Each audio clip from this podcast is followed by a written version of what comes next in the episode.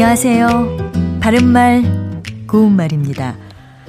대부분 먹는 것을 좋아하고 즐기지만 유난히 먹을 것을 몹시 탐내는 사람이 있지요. 이런 사람을 두고 우리는 보통 식탐이 있다, 식탐이 많다, 식탐을 내다 같이 표현합니다. 여기에 밝히다란 동사를 연결해 보겠습니다.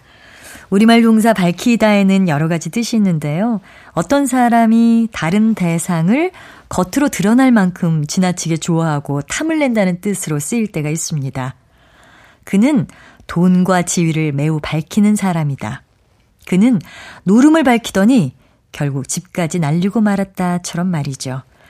이 밝히다를 앞서 말씀드린 식탐이 많다란 표현과 연결을 해보면 먹는 것을 밝히다라고 표현할 수 있습니다. 어떤 특정한 음식만을 가려서 즐겨 먹는 것을 가리켜 편식이라고 하지요. 이와 관련된 표현 가운데 반찬 속이란 말이 있습니다.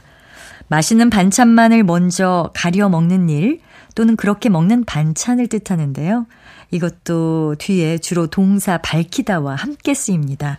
예를 들어서 반찬을 골고루 먹어야지 반찬 속을 밝혀 맛있는 것만 먹으면 안 된다라고 말이죠.